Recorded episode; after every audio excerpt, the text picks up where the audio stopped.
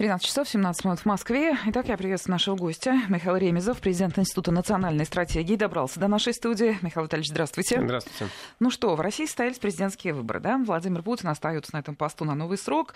Мы эту тему обсуждаем э, уже вторые сутки, и, надо сказать, обсудить э, есть что и результаты, которые продемонстрировали кандидаты, и саму организацию голосования, инновации ЦИК, и явку россиян к участкам. Здесь много деталей интересных.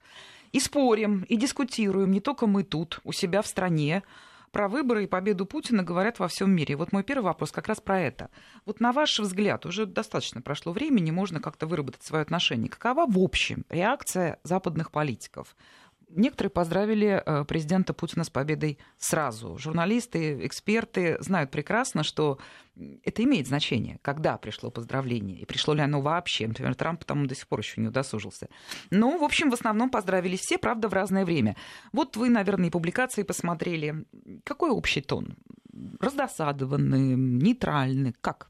Встретили? Мне кажется, спокойно, предсказуемо, э, то есть предсказуемо, предсказуемо негативно, но без э, истерики, без разочарования, потому что, естественно, все понимали, что серьезного влияния на эти э, выборы, на эту кампанию оказать не удастся. И, собственно говоря, та информационная и политическая кампания, которая на Западе велась и ведется, она велась скорее за не для того, чтобы повлиять на российские выборы, а для того, чтобы повлиять на их восприятие западной аудитории и аудитории глобальных СМИ.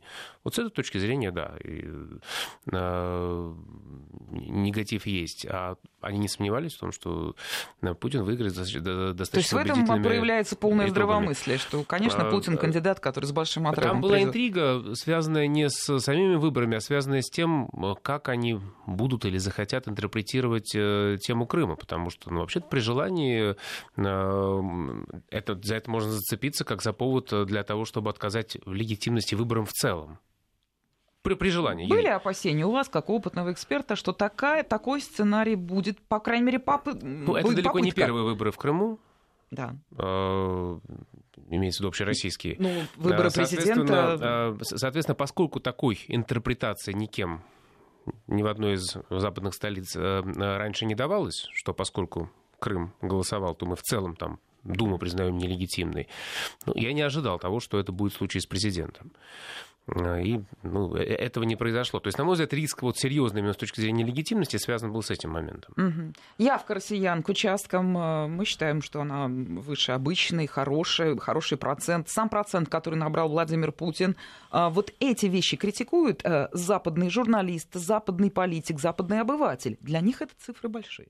Для них это цифры большие, и я думаю, это э, э, относительно явки вряд ли. То есть вряд ли они скажут, что это явка низкая, да, потому что... По-моему, для них это высокая. Для них это высокая явка. Конечно.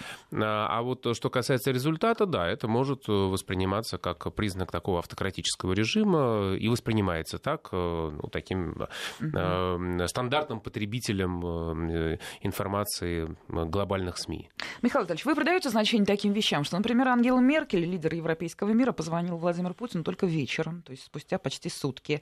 А, допустим, те страны, с которыми у нас партнерские, дружеские отношения, в том числе включая страны СНГ, ну, что называется, только расцвело после выборов. Уже были поздравления.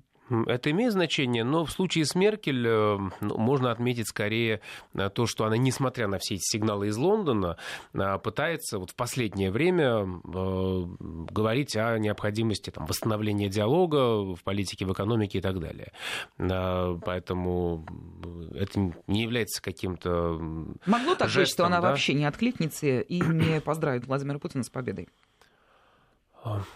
Учитывая Путина, дело Скрипаля. А Путина она недолюбливает, это очевидно, и у них отношения складываются довольно сложно, вот судя по, ощущению, по, по общему ощущению. Но дело Скрипаля это, так сказать, не ее война. Это ситуация такая явно но она навязанная. же поддержала Лондон? Нет, конечно, поддержала, но поддержала не на уровне санкций, а просто на уровне общих оценок э, и так далее. Поэтому Лондон, когда выставлял ультиматум, можно предположить, что ультиматум серьезная штука, можно предположить, что рассчитывал на более серьезную поддержку Э, других западных столиц. Они оказали моральную и политическую поддержку Лондону, но отказались делать практические выводы. Все понятно. Ну вот уж мы с вами упомянули это словосочетание, которое теперь, по-моему, знают все, дело Скрипаля. Знаете, как говорят, в каждой шутке это только доля шутки. Вот когда были э, вот, ночь после выборов, подсчеты, комментарии, такой вот, ну, практически такое приподнятое настроение, многие говорили, эксперты, ну так, полушутливо, спасибо, Тереза Мэй создала накануне выборов такую ситуацию, что даже те, кто не хотел идти, там, ленился или еще что-то к участкам избирательным, все те пошли. Вы разделяете такое отношение? По ощущению, да. А, даже, вы знаете, ну, есть такая, как бы, такой метод социологии, который называется включенное наблюдение. Ну, это когда ты просто смотришь за жизнью, общаешься с людьми. И вот по, если судить по кругу моих знакомых, не сильно политизированных, то есть, которые не работают профессионально в политике, там не всегда ходят на выборы, то вот этот мотив, э, ну, скажем так, показать некую э, мобилизацию, сплоченность э, перед лицом давления, он присутствовал совершенно точно. Uh-huh. То есть он, он, он оказался ощутимым. То есть мне, мне сообщили о том, что там собираются голосовать люди, которые, в принципе, там, обычно на избирательные участки не ходят. Да. Это не значит, что, что у них нет политических убеждений. Вот. Э, это, это абсолютно не, не, не связанная вещь. Вот. Но которые, как правило, не голосовали. Вот. И сейчас они проголосовали и пришли на участки. Там, за кого это даже другой вопрос. Вот. Но пришли на участок именно для того, чтобы показать достаточно высокий уровень поддержки. А за кого? Ну, понимаете, конечно, очень сильно, э, не знаю, сама избирательная кампания, ее ход э, других кандидатов кандидатов эм, представила в неблаговидном ключе. Но они сами, так сказать, э, за это во многом несут ответственность, э, но э, дебаты, их стилистика тоже внесли свою лепту в то, что распределение голосов оказалось именно таким, а не иным. Да уж, дебаты у нас были. Ну, если это раз воспринимать как, вот, что называется, начало, возведение такой особенной нашей э, политической культуры, может быть, мы учтем эти ошибки, все будет по-другому. Хочу закончить тему со Скрипалем, хотя новости поступают, может быть, мы к ней вернемся. Вы фиксируете, ну, некоторые установление, не знаю, ну, смену тона, что ли. Вспомните, как это все начиналось, какой был крик в западном мире, на как, на, в каким тоном вообще говорила Тереза Мэй, какие были публикации и заголовки в западных газетах. И вот сейчас, э, по прошествии нескольких дней, ничего по факту не произошло. Мы держим руку на пульсе, наш корреспондент рассказывает, британская полиция делает много, результатов пока нет в расследовании. Но немножко меняется риторика.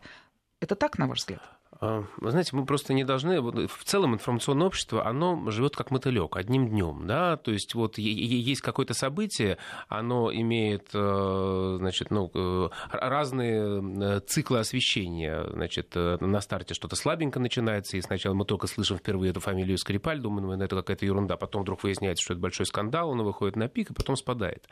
Но потом начинается следующее событие.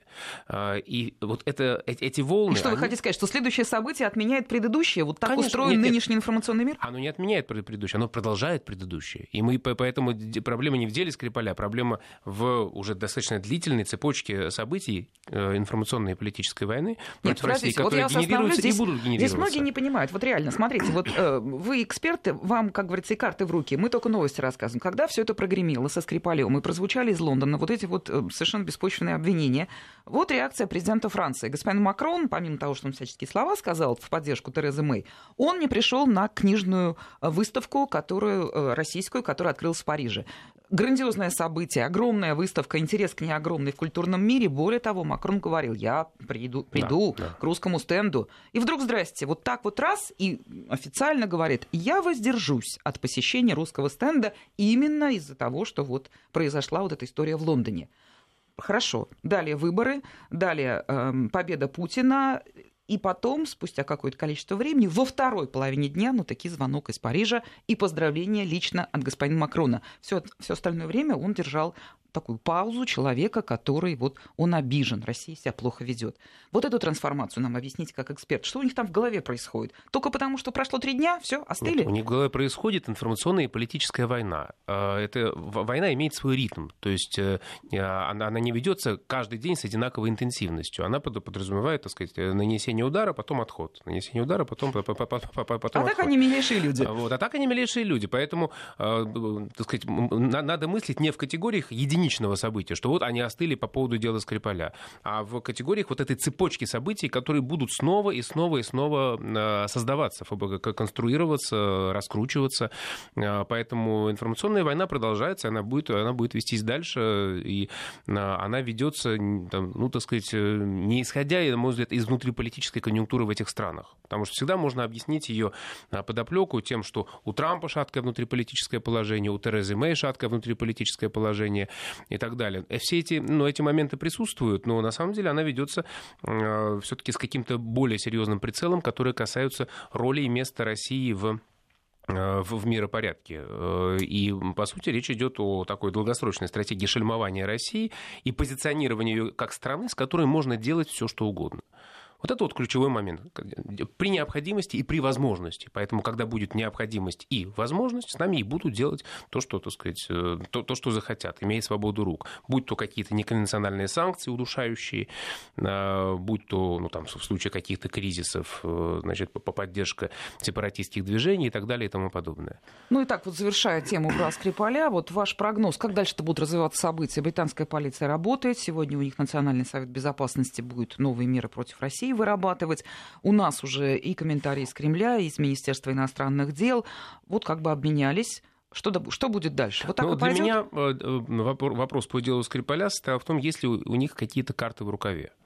Э, то есть есть ли еще какие-то свидетельства, которые они могут представить как указание на российский след? А они могут быть, и они их придерживают? Нет, вообще-то а, изначально предположить такое логично. Значит, в обоих случаях, значит, я сейчас рассуждаю сугубо, так сказать, логически, даже, даже, даже так сказать, если это э, какие-то российские спецслужбы, такие следы могут быть, если это подстава, значит, для, э, для того, чтобы представить дело, что это российские спецслужбы, то она могла быть более сложной, более тонкой, включающей не только, условно, пресловутый новичок, но и какие-то другие э, следы, которые должны указать на русский след. Поэтому, какие другие маркеры, которые должны указать на русский след. Поэтому такие маркеры могли быть, но вот пока их не предъявили. Угу. Не, могут ли они появиться? Но мне кажется, с каждым днем вероятность того, что меньше, их предъявят, да. становится все меньше. Вот эти маркеры, указывающие на русский след. А, поэтому, а, видимо, это как с Боингом получится. Да, Хорошая значит, аналогия, э, многие сейчас к ней прибегают. Конечно, да. да. То есть масштаб другой, ну, собственно, мой масштаб жертвы, трагедии другой, но на самом деле в информационном политическом плане, в информационной политической войне Боинг сработал на 100%, а что там с расследованием? Да все ну, уже да. забыли. Ну да. У нас в студии Михаил Ремезов, президент Института национальной стратегии. Сейчас слушаем новости, и сразу после них вот уже будем говорить предметно о прошедших выборах президента. Продолжаем разговор с экспертом. У нас в гостях Михаил Ремезов, президент Института национальной стратегии. Ну вот как и планировали, вот, собственно, про сами выборы. Давайте поговорим, Михаил Витальевич. Ну, давайте главный, конечно, вопрос. Как вот вы комментируете, объясняете такой высокий результат, ну, блестящий показатель, который продемонстрировал действующий президент на выборах на новый срок? И то количество голосов, которых он собрал, и количество россиян, которые пришли вообще и проголосовали, потому что такая высокая явка, тоже можно ее напрямую связать э, с тем, что действующий президент участвовал в гонке. Общий про других поговорим, а сейчас вот именно про результат Путина. Как так вышло? В какой, ну, вот многие сейчас эксперты спорят, да? Он свою программу показывал не только во время выборов, но и в течение предыдущих лет работы только ли программа, только ли личность лидера, то ли а, задействование, тут уж как ни крути, он исполняет обязанности действующего президента, что тоже играет на него. Вот как? Все вместе? Что больше повлияло? Ну, если сравнивать с предыдущими выборами, то э, предыдущие выборы, 2012 год, э, проходили э, для Путина на непростом фоне, на фоне протестов против результатов выборов 2011 года. Таких, ну, это был, был рост уличных протестов, довольно серьезный всплеск. А, результат был ниже и по явке, и по уровню поддержки. А сейчас э, мы, это выборы посткрымские. Понятно, что эффект эйфории от Крыма он прошел, э, это не значит, что э, поддержка того решения изменилась. Нет, она не изменилась, но общество не может и не должно существовать постоянно, ни человек, ни общество в состоянии такого э, политической эйфории. А, значит, но, тем не менее, это первый фактор, конечно, это по сравнению, отличающий от предыдущих выборов, э, это ситуация, связанная с Крымом и санкциями Запада. Uh-huh. То есть это патриотическая, патриотическая мобилизация, потому что ну, известно, ну, да, что... мы народ, как известно, неправильный, мы объединяемся что, мгновенно. Что, против... ну, скажем так, есть центристский электорат, который всегда был за власть. Есть вот как отдельный сегмент патриотический электорат, который далеко не всегда и не полностью Э, голосовал за Путина. И уж тем более за Единую Россию, ну, там отдельная тема. Да, это разные темы. Это разные темы. Значит, но вот сейчас там существенная часть именно вот этого э, патриотического, более-менее идеологизированного электората, она э, за Путина проголосовала, дополнив э, центристский, центристский электорат. Ну и тем более, повторюсь, что Э, э, и э, британское давление такое грубое и хамское, то есть откровенное хамство, да, сыграло роль. И, конечно, такая духоподъемная, значит, речь президента про ядерное сдерживание тоже, значит... Все, все туда же. Все туда же, да. Михаил Николаевич, тогда сыграл. возникает вопрос, и об этом наверняка вы уже эти вопросы даже и слышали и от журналистов, и просто вот как бы, да, общаясь с людьми. А почему тогда народ не реагирует на, ну, прямо скажем, да, хромает у нас экономика, экономика по сравнению с теми, с другими какими-то позициями, за которые отвечает президент. Хотя за экономику отвечает правительство, но Путин отвечает на стране за все. Почему? Ну, прощают и все равно э, доверяют своему лидеру новый Потому что Грудинин провел очень слабую кампанию. А, то есть был шанс вот по этой позиции потерять голоса? Я считаю, я считаю, что да, что был шанс достаточно серьезный. Э, и, э, ну, скажем так, было достаточно просто предъявить э, какое-то лицо, не человек, который станет президентом, а человек, который может стать объектом сигнального голосования. То есть голосование как способ послать сигнал, причем тому же Путину, будущему победителю, о том, что мы недовольны социально-экономическим состоянием и социально-экономическим курсом. А, и для этого э, нужно э, свести к минимуму антирейтинг и давить на эту тему да, ну и показать, ну, какие-то, создать политическое, приемлемый политический образ, да. Почему все пошло не так? Павел Николаевич харизматичный человек, да, вполне. На, на самом деле на старте, э, вот, мне кажется, его, скажем так, амплуа, его образ вполне соответствовал именно этой задаче. А, но э, он провел безинициативную кампанию, в которой большую часть времени отбивался от обвинений, э, причем отбивался, ну, скажем так, часто психологически неубедительно. Но поражением был сам факт того, что главным, что, так сказать, э, э, он играл вторым номером, оправдываясь, да, и что он не создал э, своих информационных поводов, смыслов. А как вы объясняете? Действительно все так? Вот как он объяснял, что вот уже стал кандидатом, и вдруг, ох, я что-то там со счетами не совсем. Слушайте, ну, счета, детский сад. счета важны, но не критично важны. Ну вот, условно говоря, Фион не стал президентом, по большому счету, из вообще сущей ерунды. Собственно, да, претензии, да. Вот. Он вот устроил свою э, супругу, да. свою супругу, значит, э, куда-то там на работу, значит, и проблема в чем? не в том, что он устроил супругу, что он такой страшный коррупционер. Это вообще смешно, да, на а фоне том, разных коррупционных. А в, а в том, что не, в том, что стал оправдываться. Он сказал, ну да, вот мне с ней комфортно, и, значит, я, она, она меня поддерживает, я ее устроил. Все, проехали спокойно, а, спокойно, глядя в глаза, сказать, э, было дело. Он он, он стал юлить, вилять э, и э, показался людям, ну, каким-то мелочным, немножко не таким слабоватым, не ничтожным орел. человеком. Не орел, не орел, да. Посредственным, посредственным. Вот э, э, слово, которое я слышу по, по, по про Фиона, человек, общаясь с французами, это именно посредственность. Именно по впечатлениям да, от да, этой компании. Не коррупция, а посредственность. В данном случае э, вот примерно то же самое. Проблема не в счетах, а проблема в, в, в, в, в, этой, в том, что повесткой компании стали оправдания. Вот в этом. И все сразу. И в том, что я не увидел, мне кажется, люди так сказать, тоже не увидели способности на такое политически держать удар, настаивать на своем, вести свою игру и наступать в ситуации, когда... Ну, слушайте, он же в первый раз. А, это все-таки вопрос не, не только и не столько политического опыта, а вот наличие или отсутствие политического характера это стартовые. Ну, такое качество человеческого материала. Да, э, э, это стартовые условия. При том, что видно, что как у человека, как у бизнесмена, у него есть характер. Вот, это, это, это видно. У него действительно есть определенное такое э, волевое начало. Но почему-то вот политического характера он в этой компании не проявил. И, на мой взгляд, это связано не с тем, вот даже не с проблемой счетов ни в коем случае, а с тем, что он не сформировал другой повестки, интересной для обсуждения в ходе этой кампании. Он, он, он не вел никакого контрнаступления, не предлагал своих тем, которые бы все всерьез, да, которые Тогда возникает интересный вопрос. Вот я тут приведу такое красочное сравнение. В этой студии в ночь после выборов был Виталий Федоров, Валерий Федоров, прошу прощения, глава ВЦИОМ. Он хорошо сказал, что если бы даже коммунисты выставили стул, на котором было бы написано КПРФ, и все, они получили бы больший процент, чем Павел Грудинин. А если бы на этот стул сел сам Зюганов, то тогда там вот вообще была... уверен. Вот ваше вот, мнение. Если бы стул без Зюганова, то, возможно, больше.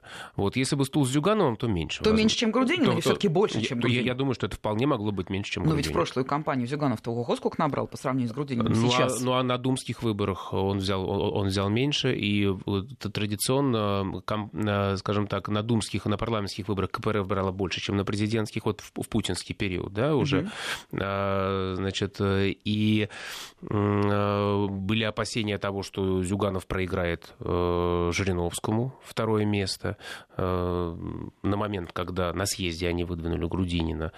Э, поэтому они абсолютно не были уверены вот в том, что вот эти 17%, которые были в прошлом году, о, господи, на прошлых выборах, и которые также были, кажется, на выборах 2012 года, а, примерно та же цифра, угу. значит, что этот результат удастся повторить. Не было такой уверенности даже близко, и именно поэтому там, Зюганов решил, так сказать, выдвинуть на авансцену другого человека.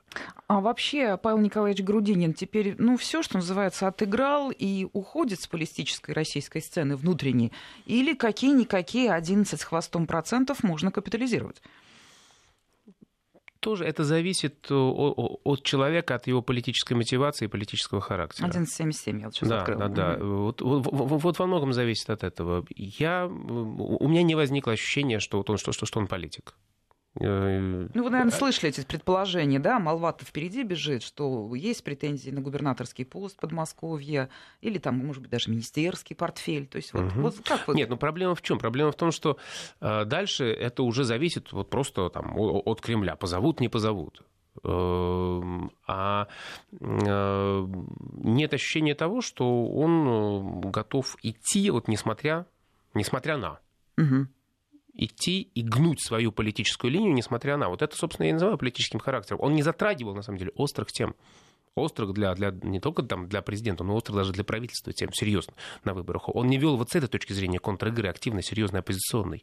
Потому что оппозиционная контр-игра должна заключаться не в том, что, а вот я точно знаю, что эти выборы будут нечестными. Это все фигня, на самом деле. Это ты выкладывая карты, которые касаются вот именно поводов недовольства социально-экономическим курсом. Вокруг этого необходимо создавать поводы, события, смыслы. Не было этого. Не, не было. Не было, согласна. Не было этого. Ну и тут уж как бы, да, после небольшой паузы про либеральное голосование за либеральных кандидатов кандидатов обязательно э, ваше мнение хотим услышать. Ну, вот так вот сейчас до паузы немного. По поводу Владимира, э, по поводу Жириновского. Вы знаете, о чем хочу спросить? Почему он так необычно для себя прокомментировал результаты? Да, он получил меньше чем рассчитывал. Ну, так что, если называется в цифрах считать, сколько людей проголосовало, он вообще-то за него его избиратели проголосовали, если на, вот на количество людей переводить. Но вот в программе Владимира Соловьева в ночь после угу. выборов, вот как бы все обратили внимание, он стал ругать избирателя. Он всегда ругал власть, кого угодно, политиков. Ну, с людьми он был в дружбе. А сейчас он обвинил избирателя. Вы плохие, вы не того выбираете, вы ничего не понимаете. Это почему? Опытный, опытный политик. Может быть, эффект последних президентских выборов. То есть я ухожу, и сейчас я вам все скажу. Так что ли? Первое. И второе, ну, может быть, некая досада от того, что он сам активно не боролся, скажем, э, за патриотический электорат, э, не отнимал патриотический электорат у Путина.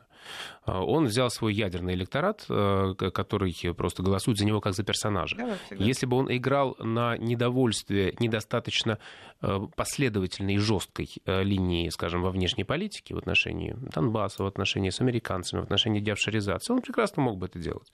Вот, он взял бы больше. Но он не делал этого, чтобы не злять не залезать на путинскую поляну. Ну да, чтобы не стать президентом, это все знали. Да. Сейчас короткая пауза. Я напомню, на студии Михаил Ремезов, президент Института национальной стратегии. Мы продолжим этот разговор. Продолжаем беседу в студии. С нами Михаил Ремезов, президент Института национальной стратегии. Мы обсуждаем прошедшие, только что завершившиеся выборы президента в России. Много деталей интересных.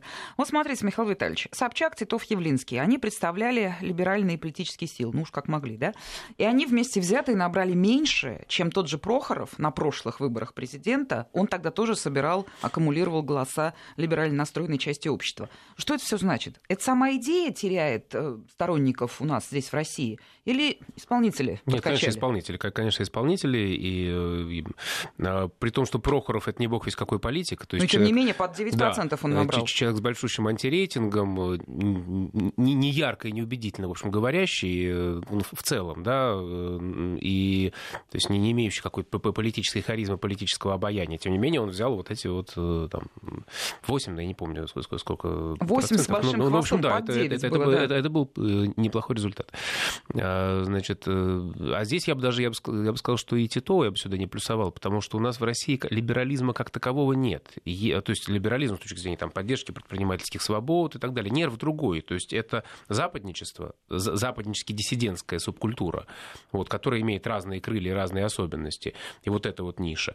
А, а Титов это просто там про поддержку бизнеса, про изменение экономической модели, э, и, но без э, значит, капитуляции. А без капитуляции капитуляция это не, не бьется с западнической субкультурой и, соответственно, не, не греет сердце, так сказать, тому, кто должен, так сказать, кто должен за это голосовать. Э, поэтому объединение вот этого в один котел под общим именем либералов, мне кажется, несправедливым и неправильным. Нужно говорить вот о либерально-западнической субкультуре, но и она тоже гораздо больше, чем то, что набрали э, Собчак и Явлинский. Да. А, потому что, ну, простите, да, у нас, допустим, крымское большинство 85%, ну, а остальные 15 куда? А, ну, понятно, что не все 15, значит, это такие активно убежденные либералы-западники, но это, это, это, это явно существенно больше, чем то, что они взяли. И это большой вопрос, почему они не смогли мобилизовать даже ценой большого антирейтинга, э, значит, который у Собчак стал рос да. как на дрожжах, почему не смогли мобилизовать э, своих? которых, повторюсь, больше вот этих вот 3%. Сложный вопрос, э, э, но, на мой взгляд, э, Собчак тоже провела какую-то такую клишированную кампанию. Э, клишированную, малоинтересную... Э, Но заметную, я э, думаю, заметную, не будете. Заметную основу, так сказать, много самолюбования, мало, ну, так, способности к неожиданным ходам, много предсказуемости. Почему? Слезы на предпоследних да, слезы. дебатах. Это, это, кстати, один из немногих удачных ходов, попытка апеллировать к, к женщинам, к женскому началу, один из, один из немногих удачных, удачных моментов. Может быть, она слишком психологически зависима от такой либеральной рукопожатной тусовки, которая просто совсем маленькая. То есть для того, чтобы выйти как единомышленникам в массы, нужно немножечко а, значит, э, отказаться психологически от того, чтобы обслуживать э, свой круг знакомых, ну, а чтобы ориентироваться, сказать, говорить то, что им приятно, и то, как им приятно, да, а, и в этом смысле, кстати, там, э, тему Крыма она разыграла неудачно, то есть особенно когда Украина ее, так сказать, ну да, на, значит, э, так с ней обошлась, э, поэтому, видимо, даже те люди, которые, видимо, вот этот а, э, электорат, который, так сказать, не попадает в крымский консенсус, он тоже не, не готов мобилизованно голосовать за что-то, за что-то прямо А вы ожидали, что она придет четвертой и обойдет Явлинского, который, как бы к нему не относиться, не первые выборы проводит? Да, я думаю, я, я, я, я вообще ожидал несколько большего от, э, Даже от нее. Больше, да, да? Ну, особенно на старте. Э, потому Но она, кстати, с первых нее... вот показателей с Востока пошли, она не теряла, она только прибавляла. Да, она набрала ну, это немного, понятно, потому но... что она на крупные города ориентирована, но э, у нее был некий шанс, э, может быть, эм, стать Жириновским в юбке. То есть взять не только и не столько идеологизированный электорат, а электорат, который голосует за шоу и за кандидата, который стилистически отличается от, от остальных. И вот этого не получилось. Мне кажется, кажется, вот это был для нее оптимальный шанс, то есть провести не идеологизированную диссидентскую кампанию, То есть вот то, что, то, то, что мы увидели, она провела, по сути, все-таки идеологизированную, достаточно диссидентскую кампанию. Вот, и э, при том, что она качественный публичный спикер, результат нулевой. Значит, вот именно потенциал мобилизации диссидентского такого электората, он, он очень плох. Э, значит, ее шансы значит, были связаны с э, проведением кампании не политической, а такой стилистической оппозиции, значит, голосования просто за другого, за другую, угу. чем, чем вот это окружающее окружающей политику. Ну, то есть, условно говоря, ближе к э, партии, там, типа, пять звезд, да, там, как, какой-нибудь, да, Ярко. вот, Ярко. который возглавлял ну, так, комик. давайте, знаете, по формуле, что называется, не отходя, уж спросили про капитализацию результата у Павла Грудинина. Ксения Собчак, она уже даже заявила о том, что вместе с экс-депутатом Дмитрием Гудковым будут создавать партию либерального толка и так далее.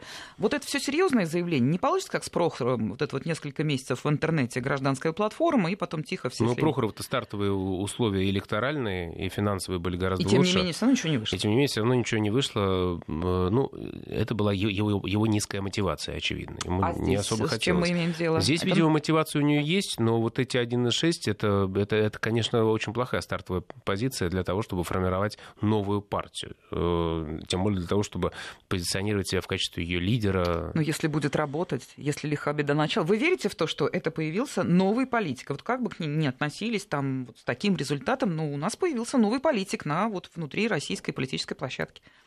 Карликовый. Карликовый. Не, нет, а то есть э, э, она изначально была интересна, ну, как Джокер, тем, что она могла сыграть неожиданно. И вот неожиданностью с ее стороны э, могла бы быть деидеологизация ее кампании. То есть если бы она вышла вот из этого диссидентского амплуа, значит, э, ну, э, так сказать, да, э, а, амплуа новой Елены Боннер, значит, только, так сказать, версия 2.0. Вот если бы она вышла из этого диссидентского амплуа, это было бы неожиданно, и она могла бы, вот еще раз говорю, в духе партии «Пять звезд», да, значит, то есть такой популистский, прикольный, веселый, злой, а, значит, и не слишком серьезный. А, значит, то шансов было бы больше. больше. Но, но уже поздно совершать этот переход. Она уже, значит, э, попыталась стать, значит, э, новым лидером э, вот этой рукопожатной либеральной тусовки, у нее это не получилось. Слушатели вбрасывают вопросы, по-моему, занятные. Теперь Собчак уже не вернуться в свою либеральную тусовку. Навальный не простит ее? А, как раз э, он не простил бы, если бы она взяла э, гораздо больше, да, если бы она взяла, так сказать, там, как Прохоров, э, значит, или там хотя бы процентов 5, или там 3% это уже успех с точки зрения финансовой частичной окупаемости затрат, да?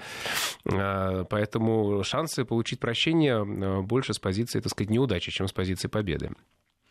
Ну, бог с ней, Собчак. Давайте проговорим про, про очень важную вещь, которая, ну, правда, буквально вдохновила. В день э, выборов мы видели очереди к избирательным участкам, которые открылись за рубежом. Ну, правда, прям за живое вот это все берет. Кстати, та же Собчак во Франции пришла второй. Она показала фантастический там результат. Но это я так к слову, все равно там тоже. Э, как объясняете, почему такая активность? Почему тех граждан, которые, ну, наверное, интересуются российской политикой, там, ну, не в такой же степени, чтобы в выходной день подрываться и в очередь очереди стоят? те, кто живут на Западе, российские да, граждане, да. они э, находятся под гораздо большим информационным и психологическим давлением, чем мы. Ну, мы просто смотрим в форточку. Что там они про нас говорят, а не хотим, не смотрим. А они постоянно живут вот э, в этом э, коконе и под этим прессингом. Э, и ну, там атмосфера, она такая действительно ну, немножко тоталитарная вот, с, с точки зрения антироссийской кампании. А, и это, это протестная реакция. То есть довели? То есть, если хотите, это протестная, это протестная явка. Но протестная не против Путина, а против вот этого информационного тоталитаризма, который в отношении России уцарился на Западе. Какая тихая себе спокойная Прага, там вообще два кольца намотали вот, вот были очереди, реально люди стояли. Да, да. Вот типичная протестная мобилизация. Ну и Украина, конечно, выступила, ну, в общем-то, как обычно, да, но такого, такой дерзости, наверное, не ожидали никто, запретить голосовать. А, вот сегодня интересную версию высказал Вячеслав Володин, спикер Госдумы. Он сказал, что Порошенко испугался. Если бы на территории Украины Путин получил бы вот такой же, сопоставимый, как и в России, высокий результат поддержки. Но это личное мнение Вячеслава Володина. Как вы прокомментируете всю эту ситуацию, вот этот вот виток, почему вот, ну, на такой дерзкий шаг пошел Киев? Действительно, он понимал, что и на Западе... блокирование Ну, конечно, и на Западе не поддержат, безусловно, участков. осудят. Или он такой, ему все можно? ну, они уже совершили много шагов и гораздо более дерзких, и им за эти шаги ничего не было. Поэтому эти шаги будут продолжаться. Все, все, все очень просто. То есть а, они будут делать ровно то, что... что а почему сказать, они запретили, закрыли участки? Вот, вот реально, почему? Националисты сказали, что мы не пустим, и Киев официально решил подыграть. Или правда, может, Володин прав, еще мы будем на территории Украины голосовать за Путина. Вдруг будет высокий результат. Может, это? А, нет, ну что касается а, опасений высокого результата, это же российские граждане. Вот, это фактически официальная, признанная пятая колонна, поэтому в чем проблема-то? Ну, если они приняли закон, в котором Россия называется агрессором и оккупантом, ну, вот после, после такого закона можно начать войну, можно разрывать дипломатические отношения. Ни того, ни другого они не сделали. Ну, у него же был выбор у Порошенко спокойно просто отнестись к этому как ну, к техническому, в конце концов, явлению. Вот открылись участки там в Харькове, по-моему, в Киеве, где-то еще и в Одессе, что ли, или во Львове. И все, и день прошел, не заметили. Вот Тихо тактика, проголосовали. Э, и их логика это жесткий информационный и политический троллинг, как сейчас принято говорить, России. А, он он им ничего не стоит. А, а, или наоборот, даже он э, является товаром, который они продают американцам. А вот теперь вы ответили. На вопрос, вот, да. Э, это для них нормальная тактика. Они ничего не теряют на этом. Потому что некая... А возможно и приобретают. А да. возможно даже У нас тут время, к сожалению, закончилось. Я благодарю. С нами был эксперт Михаил Ремезов. Спасибо большое.